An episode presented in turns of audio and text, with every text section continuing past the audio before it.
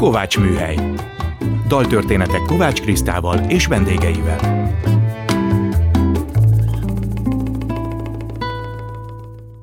Szeretettel köszöntöm a Kovács Műhely hallgatóit, Kovács Kriszta vagyok. Hallgassuk meg mai daltörténetünk témaadó dalát, egy angol népdalt Viktor Máté feldolgozásában és Fábri Péter magyar szövegével, Green Sleeves, búcsúz el. szép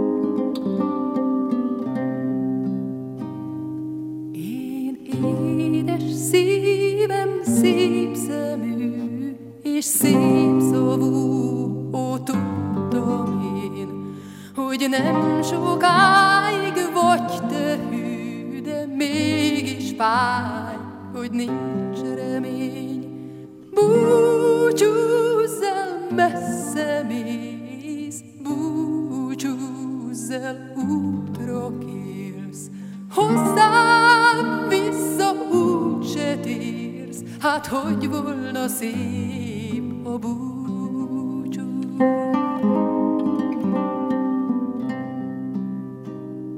Az első órák íze még a parti fákon ott lebeg, s mely ránk feszült a téli ég, s a hódul súlyos fellegek.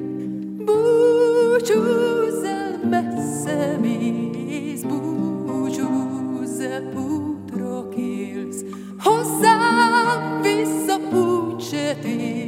hát hogy volna szép a búcsú.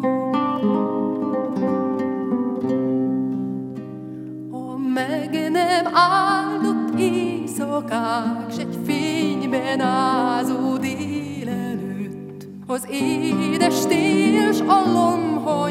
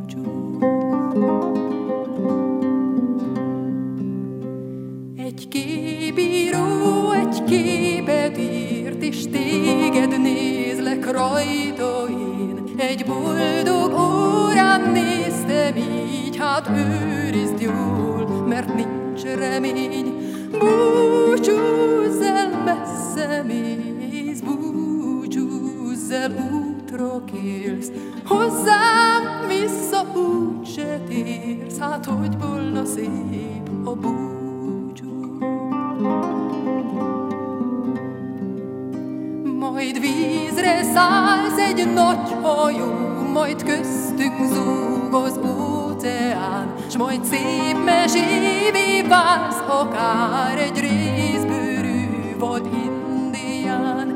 Búcsúzz el, messze mész, búcsúzz el, útra kélsz, hozzám vissza úgy se térsz, hát hogy volna szép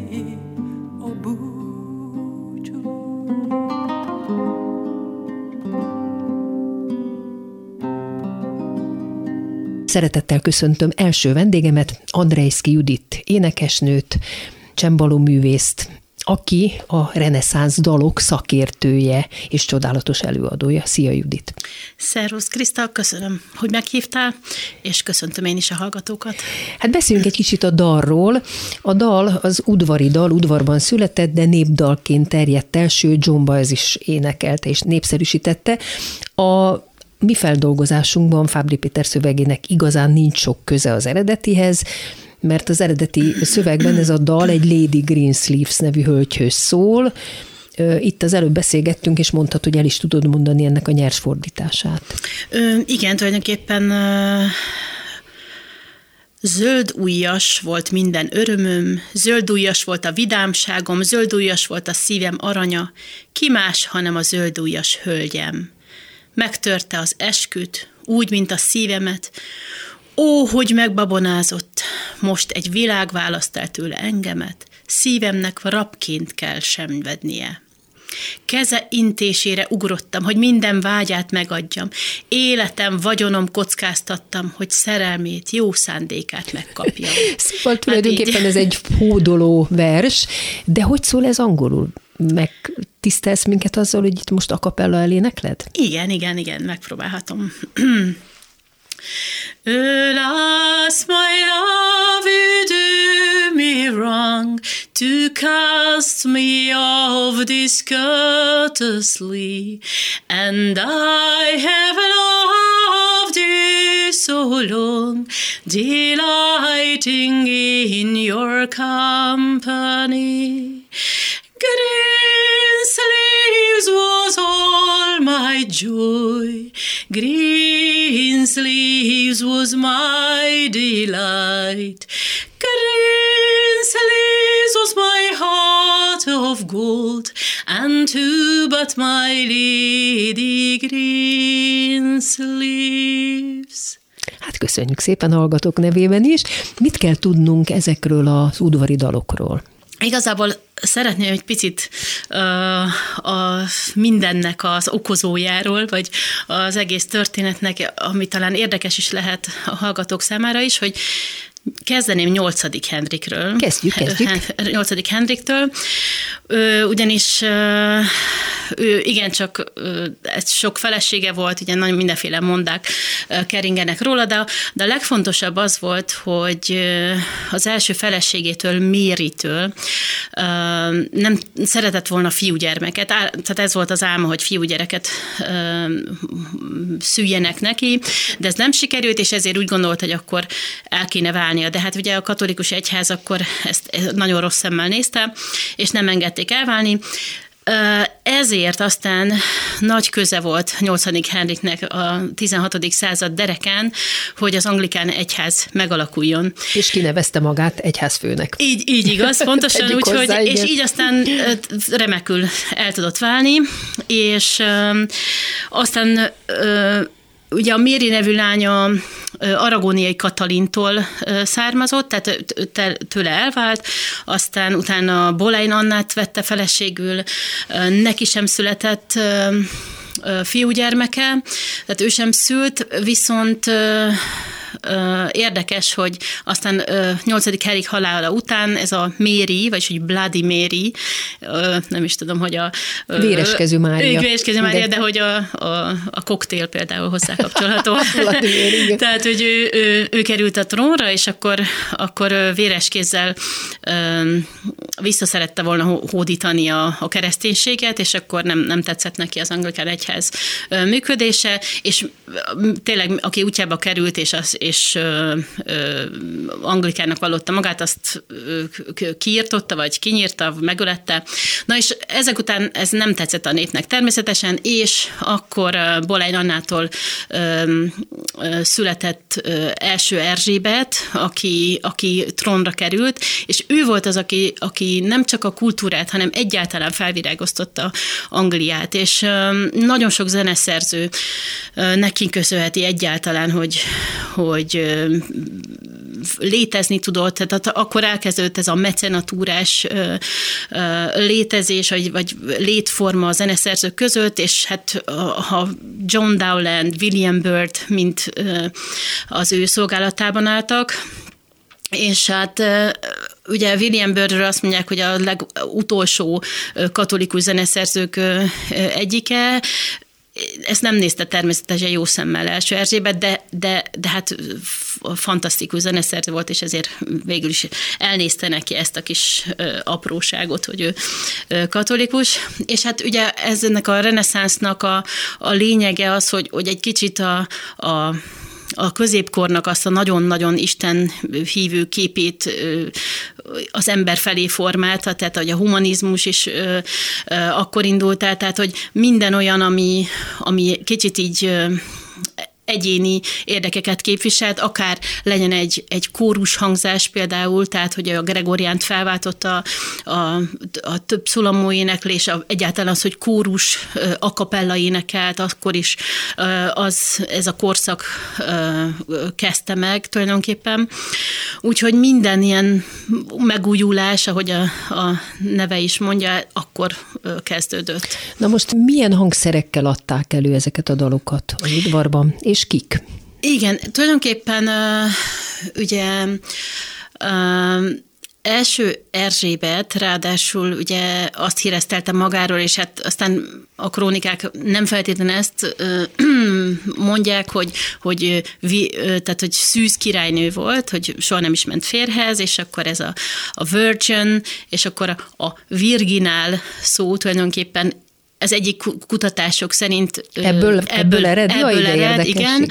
Tehát ez a, ugye a virginál az egy ö, pengetős hangszer, bár mennyire is ö, billentyűn játszanak rajta, csembaló, spinét, ilyen nevekkel ismerhetjük ezeket. És, és a lant, ugye ez a kettő és volt? És a lant volt a legfontosabb, Aha. igen. Ez a, ők kísérték kettő. az énekest, aki Így egyedül van. is énekelt, és kórus, gyönyörű kórusokat is írtak. Így igaz. Például John Dowland ugyanazokat a műveket megírta öt szólamú kórus művebe is, és megírta szólóhangszerre is. Tehát, hogy ez, ez volt az előadó, hogy praxis, hogy vagy öt szólamba, vagy landkíséret és egy szólamú énekkel adták elő, vagy a leggyönyörűbb, ami számomra mindig is a reneszánszot tükrözi vissza, az a Viola da Gamba. A Viola családnak gyakorlatilag a a, ugye a viola da braccio az a hegedű, azok uh-huh, a hegedű, uh-huh. amit, amit a, a, a kézben tartanak, és van a, a viola da gamba, amit a tért között tartanak, a gamba az térdet jelent, és, és ezt a fajta gyönyörű ilyen nemes, nem is tudom, hogy, hogy hogy tudnám a gambát leírni, de tényleg nem a, nem a csellónak a puhasága, hanem a gyakorlatilag a nem is tudom, sok tücsök csiripelése, vagy tényleg annyira, hogy öt darab gamba és öt darab énekszólam, hát ez szerintem a, az a mennyország. Na most, amit mondtál, hogy kézbe fogják, ez a viola da braccio. Braccio, igen, igen. Ez De ennek is mai... cselló hangja van tulajdonképpen. Nem, a, a braccio az csak annyit jelent, hogy a kézben tartott hegedűk. Tehát, hogy a, a mai hegedű is gyakorlatilag Ebből. a viola da braccio családba tartozik. Aha, igen. Tehát a gamba az például a bőgőnek a családjába tartozik, tehát, hogy a, a tér között fogott hangszerekhez. Én nem annyira régen fedeztem fel magamnak ebből a korból Talliszt, aki tulajdonképpen Bird elődje volt, Így és a, itt találtam egy szép idézetet, hogy Bird hogyan búcsúztatja Talliszt, aki a mestere volt. Szent múzsák Jupiter sarjai, kiknek a zene folyása örömet okoz, szálljatok kristály mennyboltozatokból hozzánk, hol siralom lakoz, gyászruhában, könnyel szemetekben, Tallis meghalt, meghal a zene. Ezt hát mondja igen. Bird a igen. saját elődjéről, hát persze nyilván a Bird rengeteget hozzátett ehhez. Amúgy Tallis és Bird voltak kegyeltjei a királynőnek, tehát abszolút nagyon, nagyon azt hiszem, hogy még olyan monopolimot is kaptak, hogy a, a, a kotta nyomtatás. Kotta nyomtatást, igen, én is olvastam erről, igen, igen. Nem lehetett. is lehetett más, tehát a papírt nem használhatta más, csak ők ezt a bizonyos így, kottás így igaz, papírt. Így igaz. Azt akarom tőled kérdezni, hogy a arab reneszánsz zene az milyen hatással volt az európai reneszánszra? Hú, hát igazából... a hangszerekben akár. Hát maga, maga a lant is Az egy onnan jött, Aha. igen, tehát hogy, hogy abszolút leginkább a hangszerekben, én mint énekes nem tapasztaltam ilyesmit, mert ezt a fajta hatást, de mindenképpen a hangszerekbe, a dobokba, a, a különböző lantokba természetesen. De még Visszatérve, bocsánat, mert nem fejeztük be a Green Steves témát, hogy ö, csak elkezdtem a nyolcadik Henrikkel, és aztán ö, szépen átcsúsztunk a hangszerekbe, hogy ö, az egyik fajta kutatás szerint ezek a, tehát mindenkit megihletett ez a dallam. Tehát minden korszakban, tehát még a 20. században is nagyon sok feldolgozása van ennek a dallamnak, és ugye egy na- nagyon gyönyörű szerelmes szövege van, de a legújabb kutatások szerint a zöldruhújas lány, lányok egy bizonyos foglalkozással bíró hölgyek voltak akkor. Oh. Tehát, hogy ez egy ilyen általános a zöldruha újasok, és akkor ezzel ö, megkülönböztető jelzéssel bírtak. De úgy érted, hogy ezek, ezek prostituáltak Igen, voltak? igen, igen. Aha. Hogy most ez most a legújabb kutatások eredménye, aztán persze mindig vannak új dolgok. Azért jó, hogy uh, gyakorlatilag uh, szépen így felfedeződnek, vagy, vagy kikerülnek olyan dokumentumok, olyan könyvtárakból, a, pontosan az internet segítségével, hogy olyan mikrofilmeket tudunk megkaparintani, amit elképzelni se tudtunk még 20 évvel ezelőtt. Hát én emlékszem, hogy, hogy jártunk Amsterdamba kottákat másolni, csak így, így random kivettünk ilyen gyönyörűségeket, hogy nem is tudtuk, hogy mit találunk egyáltalán, de hogy, de hogy mindenképpen le akartuk írni, vagy akkor már elkezdődött a fénymásolás, de nagyon sok kottám, pont most pakoltam a kottáimat, kézzel leírtam a könyvtárban, tehát még a Szabó Ervin könyvtárban, vagy Széchenyi könyvtárban fölmentem, és, és leírtam, vagy a Gorki könyvtárból hoztuk el ezeket a kottákat. Tehát. Ez itt a Kovács Műhely, Andrejszki Judit énekesnővel az angol reneszánsz dalokról beszélgetünk. Mikortól jelentek meg a nyomdák, mert hiszen a kottáknak a terjesztéséhez az nagyon, az e- első zenei nyomdák is azt hiszem ebben az időben terjedtek a, Abszolút, el. igen, igen, tehát hogy ez, ez a korszak a 16. század közepétől kezdve nyomtatták. Hát persze nem úgy, ahogy ma, hanem, hanem egyenként ilyen kis látszik is a régi kottákon, hogy, hogy a vonalakat ilyen, ilyen egycentis kis ö, ö, olyan, mint a gyerek nyomdába, így szépen megvonalazták, úgyhogy ilyen egyenletlenek a, a, a vonalak, de hát ezt is tudnunk kell olvasni igazából a régi kottákat, és a, nem olyan, például a szünetjelzések egyáltalán nem olyanok, mint a maiak, akkor a kotta fejek nem kerekek, hanem Kis rombusz alakúak, rombuszak, igen, igen, igen. Úgyhogy de hát fantasztikus jó dolog, hogy ez már akkor azokat a műveket már mi el tudjuk olvasni, tehát Igen. tényleg a mai kotta, mai tanult fejünkkel. Akkor meséld el nekünk, hogy mi az a motetta és mi az a madrigál. Mit kell róla tudni? A, a motetta az gyakorlatilag egyházi ihletésű kórusmű, a madrigál pedig világi zenéket tartalmaz. Tehát a gyönyörű, szerelmes madrigálok születtek a reneszánsz korszakban, tulajdonképpen itt vált ketté azt a, a, ennyira, annyira élesen a, a, a szakrális zene és a gyakorlatilag a piaci zene, tehát hogy a profán zene. Tehát, hogy itt, itt a templomban és a templom előtt, tehát, hogy igen, az már sokszor feszegettük ezt a mai komoly zene kifejezést, tehát hogy, hogy gyakorlatilag ezt így vesszük úgy, hogy hát a reneszánsz zene, igen, az komoly zenének számít, de hát tulajdonképpen nagyon-nagyon ketté vált ez a kettő, az, hogy a templomba énekelték, vagy éppen a piac téren. Na most hogy alakult itthon a reneszánsz zene, mondjuk Mátyás udvarában? Hú, hát Volt úgy minden... nekünk Tino Dilantos Sebestyénünk, ugye? Először igen, is. igen, de... Históriás de... énekekkel, és mi volt még? Hát tulajdonképpen az olaszokat majmoltuk. és hát persze ugye Beatrix lévén nagyon sok olasz zenész érkezett, nagyon sok de az jó, nem hiszen olaszoknál ott persze, dúlt a reneszánsz. Gyakorlatilag onnan indult ki. Igen. Tehát, hogy persze az Anglia is nagyon, nagyon meghatározó volt, de hát az olasz volt minden egy építészetben is, ugyanúgy építészetileg is másoltuk gyakorlatilag Itáliát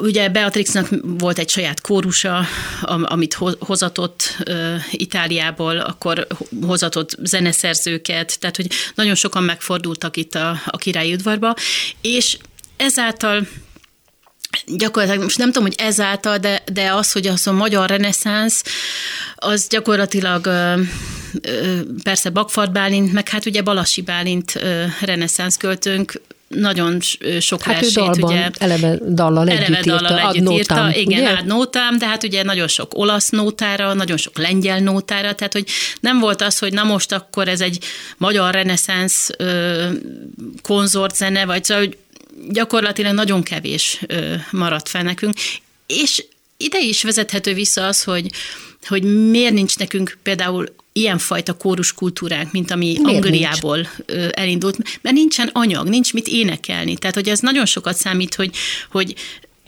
hogy milyen a, a visszamenőleg milyen a kottatárunk, milyen az, ami, ami, ami mi nevelkedünk gyakorlatilag. De ezért, ezért nincsen sok szólamú ének? Szerintem ezért. Tehát, hogy, hogy ott, ha megnézzük a, a lengyeleknél, az angoloknál, hát ezek az iskolák, amik gyakorlatilag az énekes iskolák, tehát, hogy emlékszem, mikor jött a King Singers, és azt mondta, hogy tulajdonképpen nagyon klassz, hogy mi itt ezt csináljuk, és mindenki nagyon örül neki, de, de tulajdonképpen ezt bárki meg tudná csinálni egy ilyen Tehát a is ebből táplálkozott, hát simán. Igen, igen, tehát hogy olyan énekes iskolát, és nekünk nem alakult ki, tehát még nem az, hogy kórus, hanem egyáltalán éneklési iskola, Akkor éneklési ezt tulajdonképpen kultúra. Bartok és Kodály próbálta visszahozni hozzánk? Igen, ami, ami nekünk szerintem nagyon fontos, vagyis nagyon gyökerileg, vagy zsigerileg bennünk van azok a népdalok.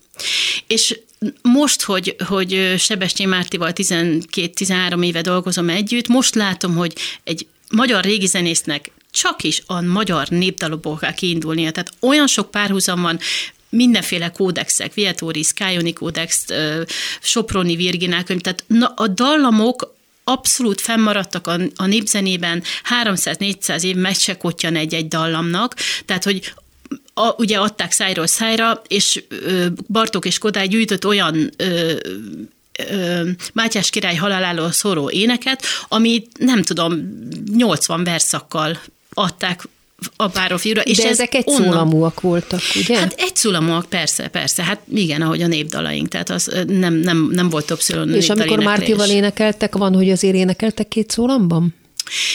Ö, igen, éneklünk két szólamban, pontosan ö, reneszánsz ö, ihletésű műveket. Például van egy nagyon ö, szép dallam, ö, nincs zeneszerzője, tehát anonimus, de reneszánsz korból van, és La Mantovana a címe, és egy kalotaszegi legényes egy az egyben az a dallama. Tehát, hogy nem tudom, hogy hogy került ide-oda, amoda, de, de azért nagyon érdekes, hogy ez, ez, ez, ez, a reneszánsz dalam aztán Kalóta Szegen felütötte a fejét. Az akapella éneklés az mennyire jellemző a magyar népzenére, magyar reneszánsz zenére? Hát, Vagy mindig kell, nem, hogy legyen nem, egy kíséret? Igen, igazából ezek a históriás énekek, tehát hogy, hogy azt nem mondhatom, hogy vannak kórus, reneszánsz kórus művei, mert nincsenek. Tehát, igen, hogy igen. amik tehát ez fennmaradtak, ez a... vagy nem maradt igen, fönt? Vagy... Ne, hát nem, nem maradt fönt, vagy, vagy, vagy annyi sok hatás ért minket, nem tudom, hogy persze azt nem értem például, hogy miért, nem, miért nincs sok török beütés a, a, a magyar népzenénkben. Vannak, azért fel lehet, is, fel lehet ismerni, de, de azért eléggé megmaradtunk, tehát hogy akárhányszor játszom külföldön ö, magyar régi zenét, mindig így felkapják az emberek a fejeket, hogy annyira más ö, jellege van ennek, a, tehát tényleg van benne ez a népi ihletésű ö, ö, hát igen, íz, azt, azt mondom, ami, ami nagyon különlegessé teszi. Tehát. Akkor befejezésre csak arra maradt időnk, hogy megkérdezem, hogy miért szereted ezeket a dalokat énekelni? Mert olyan, és pontosan ezt éreztem, amikor te elénekelted a Greensleeves-t ezzel a magyar szöveggel, hogy ez abszolút kortalan, tehát hogy az érzelmeink, a, a, a kifejezési eszközeink nem változtak. Tehát az emberek vagyunk, és 300 évvel ezelőtt is pontosan ugyanezt érezték, pontosan ugyanúgy szerettek, bánkódtak a szerelmükért. Tehát, hogy azt éreztem ebbe a dalba, amit énekeltél, hogy ez egy kortalan és ugyanúgy meg tud szólítani egy ma emberét, és valahogy ezt, ezt, a, ezt a kapcsolatot szeretném én közvetíteni, hogy ez nincs új a nap alatt, és azért, mert más eszközeik voltak, más hangszereik, de abszolút Ugyanaz. ugyanazt érezték, igen. Köszönöm szépen Andrejszki Juditnak, hogy itt volt velem a Kovács műhelyben, és most meg is kérlek, hogy mivel te fogsz énekelni nekünk egy dalt, hogy kérlek, ezt konferáld is be. Szintén Anonymous, nincsen szerzője pontosan a darabnak. Sweet was the song, egy karácsonyi altató tulajdonképpen, és szintén ezt gamba konzorttal is szoktam énekelni, most egy lant fog kísérni, Caius Héra, egy temesvári lantos fog kísérni.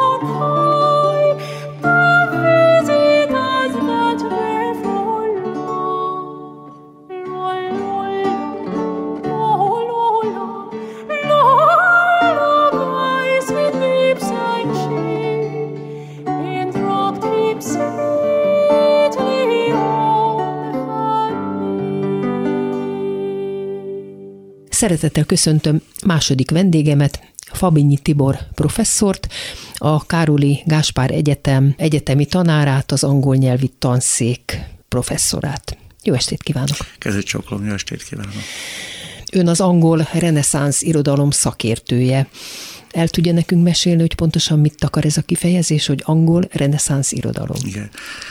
Hát az angol irodalom ez egy óriási nagy dzsungel, hatalmas nagy kutatási terület, és a reneszánsz az az európai kultúrának egy sajátos korszaka, az itáliai reneszánszról tudunk elsősorban, mint a Trecento, Quattrocento, Cinquecento, de a kifejezés, hogy a reneszánsz, ez tulajdonképpen a 19. században honosodott meg, és az angol vagy angliai reneszánsznak egyik sajátossága, hogy 200 évvel később jelentkezik, vagy alakul ki, szakítanak az úgymond középkorral, és ennek sok előnyével és hátrányával.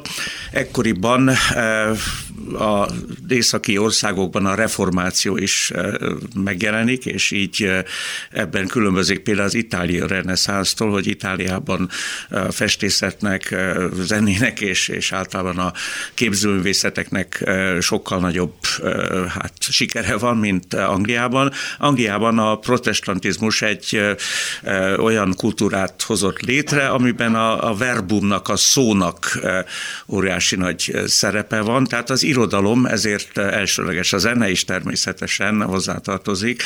És de... mondhatjuk azt, hogy a dráma ennek a vezető Így műfaja? van, mondhatjuk, mondhatjuk. Shakespeare. Shakespeare, ugye, tehát az angol irodalom, és talán nem csak az angol irodalom, hanem az egész európai világirodalomnak legjelentősebb képviselője, és hát nagy megtiszteltetés számomra, hogy már ötödik évtized tanítom Shakespeare-t különböző egyetemeken, Szegeden, aztán a Pázmányon, most a Károlin, és hát Shakespeare nem lehet megunni.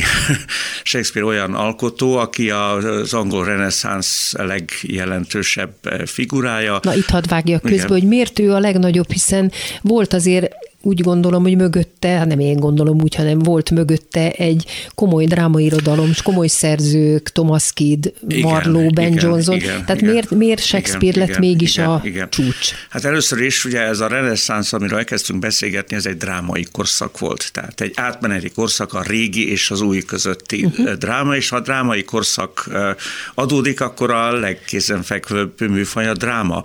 Tehát az angliai dráma az tulajdonképpen egy népi hagyományból is eh, táplálkozik, a középkori misztériumjátékok, moralitásjátékok hagyományából, és aztán a, klasszikus, főleg eh, római latin irodalom, különösen a bosszú drámák eh, nagyon népszerűek voltak Angliában, és hát a komédiákban Plautus és Terencius komédiáit tanították, és azt kell mondanunk, hogy Shakespeare korára már valóban kialakult az az angol színház, Viszont Thomas Kidd a spanyol tragédiával nagy sikerű szerző volt, rengeteg alkalommal adták elő a drámáit, de nem volt olyan eredeti, mint Shakespeare. Tehát ő sokkal inkább a, a szenekai bosszú motivumot képviselte. Marlowe meg hát rendkívül érdekes, izgalmas figura történetileg is, és maga... Nem futotta ki magát, ugye, nem mert futotta megölték. ki magát, persze van most mindenféle elmélet kereng arról, hogy talán Shakespeare drámáinak is már volt a szerzője, szóval vannak ilyen hát kicsit furcsa gondolatok, sőt egy időben volt olyan, hogy Bacon írta a Shakespeare drámákat, aztán olyan is volt, hogy Oxford grófja ennek a hát a hagyománynak, vagy ennek a Hát nézet. valaki akkor is megírta, és azt nem van, Shakespeare-nek pontosan, nevezzük. Én mindig azt mondom, hogy mindegy, teljesen, teljesen mindegy, mindegy, hogy kiírta, ezek a drámák Shakespeare nevével jelentek meg, és hát éppen ezért mi ez Shakespeare drámáinak Az előbb mondta, hogy ezek eredeti, tehát annyira eredeti. De miért eredeti? Azért eredeti, e, egyrészt mert e, a korról is szólnak, és az örök emberiről szólnak. Tehát egyszerre jelenítik meg azt az átmenetet, a középkor és az újkor közötti feszültséget, a régi és az új e, közötti feszültséget, másrészt pedig minden drámában olyan alakok, olyan szereplők jelennek meg, akik olyan emberi, örökemberi kérdéseket jelenítenek meg, amelyek számunkra is izgalmasak. Tehát nem véletlen, hogy a a lengyel irodalomtudós Jan Kott ilyen címen írt egy rendkívül népszerű könyvet, hogy Shakespeare a kortársunk. Így van, igen. Ugye jól mondom, hogy ott elválaszthatatlan volt a Shakespeare dráma a színpadtól. Így Tehát van, a igen. saját színházától, a Igen, Globtól, ahol ő részvényes Igen, volt, igen, van, igen. és üzletre ment a Így dolog. Mit kell tudnunk erről a közönségről, aki a Globba betért? Igen, tehát a Globe Színház viszonylag későn épült, már voltak ilyen úgynevezett eh, public theatersnek nevezték ezeket, aztán később a magánszínházak is létrejöttek, az már sokkal szűkebb arisztokrata közönségnek. A Globe az tényleg eh, a teljes társadalom számára nyitott volt, nem véletlenül, ha híres monológia Zsáknak, hogy all the world's a stage, hát az egész színház az egész világ, tehát tulajdonképpen a Globe eh, maga a földgolyó, és a bejáratára az volt kírva, hogy totus mundus agit histrionem, tehát, hogy mind, az egész világ, mindenki ezen a világon szerepet játszik. Tehát ugye Zsáknak a híres monológiában a hét életkorról van szó, és az ember minden életkorban performálja azt az életkori sajátosságot, ami ez, ehhez tartozik. És hát- Meséljük el a hallgatóknak, hogy milyen ez a Globe Igen, Színház. igen. Én voltam az újjáépített Glóbban, de mesélje el ön. Igen, tehát ez egy óriási dolog, hogy újra építették. Én még ott voltam, amikor a projekt csak kezdődött, akkor éppen... Én is akkor voltam, amikor még nem volt kész, nem előadást láttam. És aztán azóta rengeteg alkalommal. Tehát a Globe Színház eredetileg fa, fából készült, eh, sajátos fából, és eh, általában eh, délután voltak az előadások. Magyarul nem használtak világítást. Nem használtak világítás, és ugye Shakespeare így nevezi az egyik drámájában, az ötödik Henrikben, this wooden O, tehát ez a, fa, ami egy nyitott az égre, tehát, eh, és hát ez a színház, mint, eh, tehát ez a bizonyos glób, amit ma újra építettek, ma ugyanúgy vonzza a nagy közönséget. Kuriózumként elmesélem, hogy amikor nem sokkal azután, hogy újraépítették a globot, elvittem az akkor tíz éves fiamat, de ennek most már 23 éve, és hát fantasztikusan lelkesedett, és egy Antonius és Kleopátrát adtak elő, és képzel, ez egy rendkívül kom- komplikált darab, tehát rengeteg jelenet, és hát a tíz éves fiam borzasztóan élvezte, és ráadásul akkor még úgy adtak elő, mint Shakespeare korábban, tehát a, a női szerepeket eh, férfiak játszották. Ez alapvető eh, hát tulajdonsága volt a, a Shakespeare korabeli És bocsánat, hogy közben úgy játszották, ahogy elvileg Shakespeare-nél is, hogy 12 színész játszott minden szerepet? Ö, nem, nem, azért erről nem. nem Tehát már azt- azt nem hozták vissza, csak- csak férfiak igen. De most már sajnos már ez sincs. Most már férfiak férfi szerepet és nők női szerepet játszanak. Tehát nem tudom, Hát Micsoda, hogy- micsoda megalkuvás, igen. igen, igen, igen. De meséljük el még a, a nézőknek, hogy hogy nézett ki. Tehát 3000 ember fér be, ha jól van, tudom. pontosan, igen, És igen. három tagolású a színpad. Így van, három tagolás a színpad, a legalsó az tulajdonképpen a, a purgatórium, vagy pokol, ahol Hamlet, ahonnan Hamlet szelleme előjön, E, és hát tulajdonképpen ez a színház a képzeletre épített, tehát e, nem Díszlet nem volt Nem volt gyakorlatilag. díszlet, és mindenkinek el kellett képzelnie. Tehát e, nem véletlenül úgy szokták mondani, a Shakespeare színház az a page és a stage, tehát a szöveg is nagyon fontos, és maga a színpad is, és a szöveg, amit elmond a színész, az nagyon sokszor képi nyelven fogalmazódik meg, olyan képi nyelven, amit mi már sokszor nehezen értünk meg, de a, a korabeli reneszánszban élő 16. századi Erzsébet korban élő angolok számára sokkal fogékonyabb volt, tehát az időképei, a fortuna képei, fortuna kereke. Szóval Shakespeare ezért izgalmas, mert az ő képalkotása, tehát Shakespeare egyszerre drámaíró, de költő is. És az ő drámái, tragédiái költői drámák, tehát nem véletlenül, hogy a legnagyobbak fordították magyarra, Arany János, Vörös Manti és sokan mások, mind a mai napig.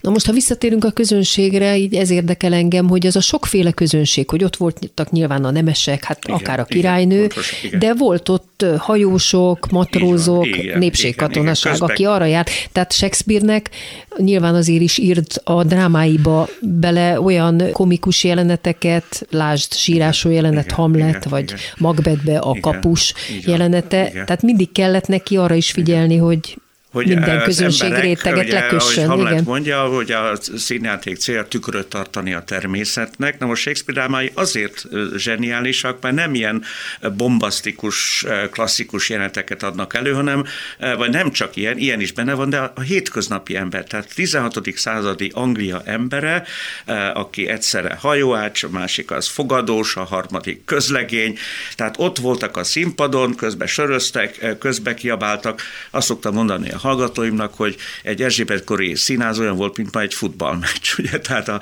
az emberek szabadon közbeszólhattak, és... Ehettek is? Ehettek is, persze. Ihattak, ehettek. Igen, igen, Magyarul le kellett kötni a nézőket, igen. különben hát akkor hát persze, elszabadult a pokol, ugye? Van, Mennyire ö, voltak korhűek a jelmezek, vagy inkább ahhoz hasonlította, hogy a mai színházban igen, is mai nem, jelmezekben nem, nem. játszanak? A jelmezek általában korhűek voltak, tehát azért igen, tehát amíg nem volt ugye hát háttér, de azért inkább próbáltak olyan jelmezeket fölvenni, amelyek De nem inkább saját rendes reneszánsz jelmezek voltak? Hát tehát mondjuk Troiz is Cressida, igen, vagy, vagy bármilyen. A görögöt nehéz volt, igen, hát ez világos, tehát ö, olyan esetben, hát mondjuk királydrámák esetében, tehát ez ilyenekre gondolok, ami tipikusan angol, és hát ugye 16. században azért mindenki tudja, hogy egy király ez koronát visel, igen. E, és ezek esetében természetesen, de hát valóban a görög vagy római e, tragédiák esetében azért ez elég nehéz volt. Mennyire használtak zenét? Hogy nem, mindenképpen. Tehát a zene az nélkül nélkülözhetetlen szerepe van. A Shakespeare-i drámában csak egy pár epizód, ugye hát a nyolcadik szonetet mindenki ismeri nagyon jól, e, de például egy gyönyörű monológ van, sajnos fejből már nem tudom idézni, a Velencei Karmár utolsó jelenetében Jessica és Lorenzo, hogy az az ember, akiben nincs zene, az, e, annak az ki van téve minden szörnyűségnek. Tehát a zene harmónia, a, a, a világ, a, a, makrokozmosz és a mikrokozmosz kapcsolata a zenében jut kifejezésre, és ez a Shakespeare harmóniának is egy alapvető szempontja. Ez itt a Kovács Műhely, Fabinyi Tiborral beszélgettünk Shakespeare-ről és az angol reneszánsz színházról és irodalomról. Hát beszéljünk még egy picit Shakespeare-ről magáról, hiszen nem tartotta ő becsben a példányokat. Ugye a sugó példányokból lettek aztán ezek a bizonyos fóliók. Igen. Ugye? Tehát ami a szöveget illeti, nincsen eredeti szövegünk. Azt tudjuk, hogy általában a részvényes, mint Shakespeare is, megírta a darabot, eladta a társaságnak, és akkor azt előadták. Ahhoz persze egy engedély kellett, egy Master of Revels, úgy nevezték, egy mai minisztériumi engedélyhez lehet hasonlítani. És aztán, miután nagy sikernek örvendett a darab, akkor meg egy nyomdához fordult, voltak, és ezt engedélyeztetni kellett szintén. Tehát volt egy ilyen cenzúra is, hogy tetszik, tehát hogy szabad kinyomtatni, és különböző hát szövegek állnak rendelkezésünkre. Valóban voltak sugó példányok, de ezek rosszak. Tehát igen. a sugó péld... hogy tudták hát helyreállítani hát a szöveget? Igen, tehát sugó példány, például a Hamlet esetében is háromfajta szöveg oh. van.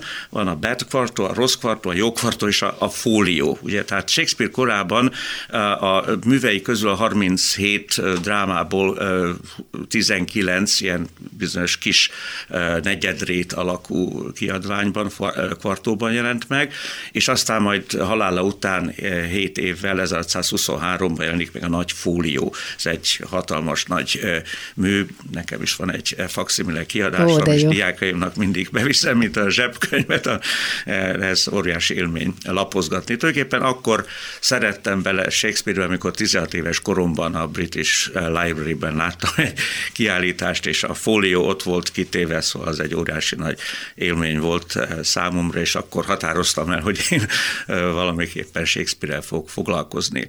Na most a Hamletre visszatérve, tehát ott a rossz kvartó, a jó kvartó, és a, a rossz kvartónak az az ok, hogy általában sugó példányok voltak. Tehát, eh, és vagy sugó, vagy a színész emlékezetből leírta, de hát nem emlékezett mindenre rendesen, és hát ezért vannak benne hibák. A jó kvartó az már egy átdolgozott kiadás, és a harmadik az tulajdonképpen az összkiadás, a fólió, tehát legtöbb Shakespeare dráma esetében több szövegünk van, csak egy példa a híres Lír király esetében ott van egy kvartó kiadás Shakespeare korából, aminek az a címe The History of King Lear, tehát Lír király története, és a másik a fólia az King Lear király tragédiája. És 300 olyan sorban a, a kvartóban, ami nincs benne a fólióban, és 100 olyan sor van, ami nincs benne a kvartóban. Ha megnézzük a drámát, az utolsó uh, rövid uh, mondatokat, the weight of this time we must obey, ugye mondja a kvartó szerint ezt uh, Albany, vagy Albán herceg mondja, a, a fólió szerint viszont ezt Edgar mondja. És akkor hogy szokták játszani, vagy hogy lehet eldönteni, hogy melyik minden, a, úgymond ez igen, eredeti? Igen, minden, tehát ezt nem lehet igazán eldönteni, ezért van szükség úgynevezett kritikai kiadásokra. Minden kritikai kiadás lényege, hogy a szöveget a szerkesztő konflatálja, tehát összevágja, úgy, ami szerinte izgalmas. Tehát azt mondja, ő az egyes szó kapcsán inkább a fólió variánst preferálja, akkor az kerül bele, tehát a szerkesztések, a kritikai kiadások azok nélkülözhetetlenek a Shakespeare kutatók számára, és sokfajta kritikai kiadás van. Az én kedvencem az Arden kiadás, az a,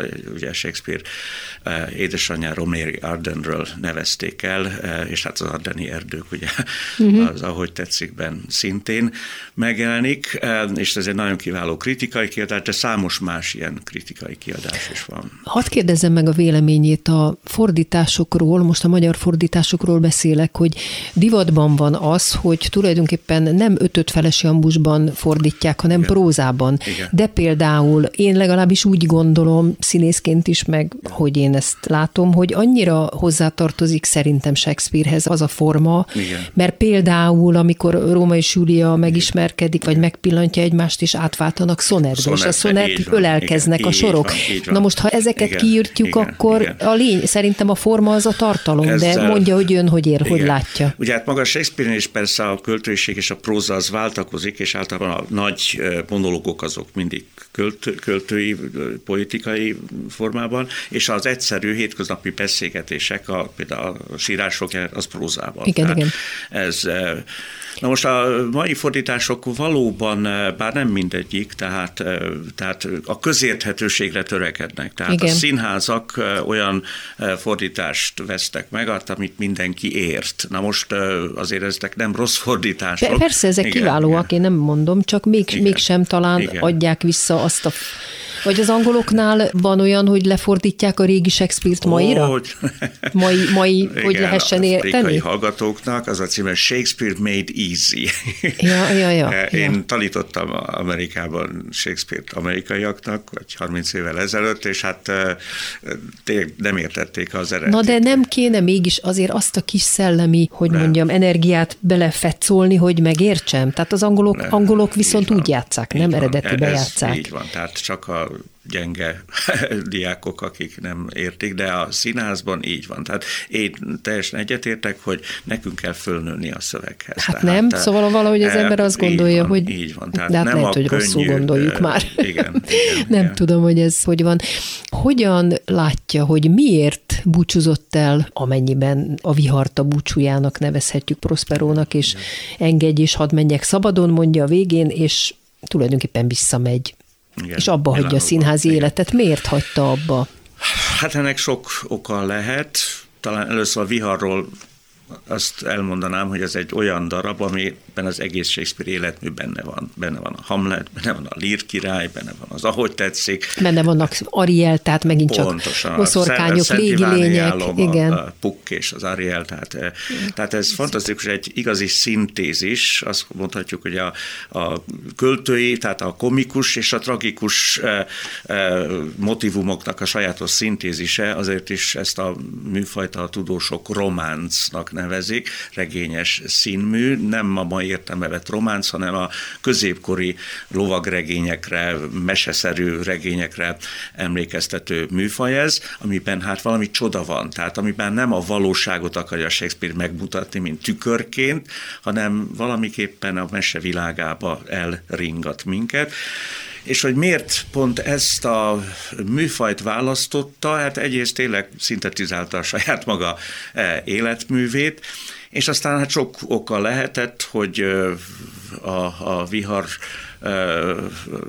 Prosperóját azonosíthatjuk Shakespeare-rel, valóban a Prospero, amikor eltörri a valláspálcáját, ez szimbólum annak, hogy Shakespeare is elbúcsúzik a, a színháztól, a híres nagy monológ, hogy the gorgeous palaces, uh, the great globe itself shall dissolve, stb. stb. Tehát ez a gyönyörű uh, monológia eh, Prosperónak, és hát még az az érdekes egyébként, hogy ez a dráma egy nagyon érdekes témáról szól, eh, ez pedig a megbocsátás, ami ritka Shakespeare-nél, vagy általában, de a megbocsátás témája ugye az ellenfelek eh, ugye kibékülnek, és gyakorlatilag az epilógusban is azt mondja, hogy tulajdonképpen Prospero megbocsát. Ez a kiengesztelődés, rekonciliáció, tehát sajátos hát aspektusa a Shakespeare-i drámának. De végül is mégiscsak elbúcsúzik Prospero Prospero, és sajnos most nekünk is el kell búcsúzni, nagyon sajnálom, mert még nagyon sok kérdésem lett volna Favinyi Tibornak, és örülök, hogy eljött a Kovács műhelybe, viszont hallásra. Köszönöm szépen. Köszönöm. És köszönöm hallgatóink figyelmét Pályi Márk és Bíró Kristóf munkatársaim nevében is. Az adás ismétlése ma este tízkor hallható, majd utána az archívumban is bármikor elérhető. Hallgassanak minket továbbra is az interneten, és már podcastként is. Jövő vasárnap egy újabb daltörténettel jelentkezik a Kovács műhely, benne Kovács Krisztával és vendégeivel. Ha csak most kezdenénk, ez a címe a témaadó dalunknak, Gallai Péter és Horváth Attila dalát éneklem majd. Első vendégemmel Mérő László pszichológussal a kapcsolatok újrakezdhetőségéről, értelméről vagy értelmetlenségéről beszélgettünk. Majd Farkas Zoltán újságírót arról faggatom, hogy hogyan lehet elkezdeni az életet, a gazdaságot a mostani járvány és főleg a háború után. Kovács műhely vasárnaponként ötkor, ismétlés este tízkor, majd az archívumban is bármikor meghallgatható viszonthallásra. És most következik a dal, ha csak most kezdenénk.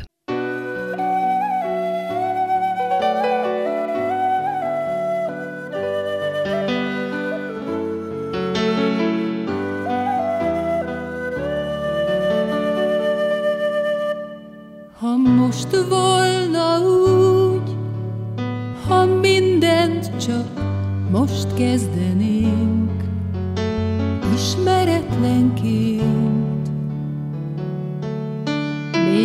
Még semmi sem túl, csak ártatlanul játszanánk, senki nem figyelne rá. találkoznánk,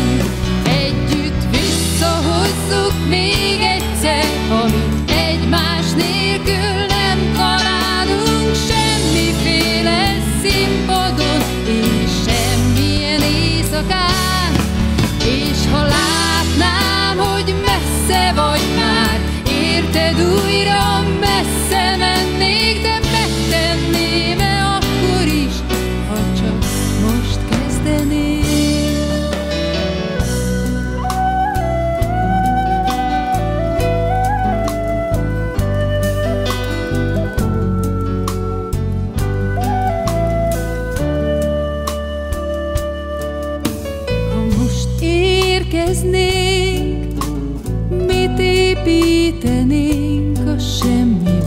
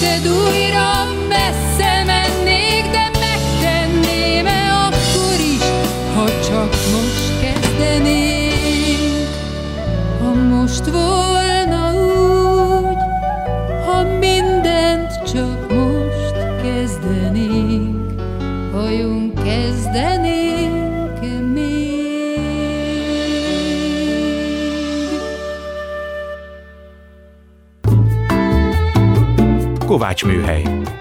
Kovács Kriszta műsorát hallották.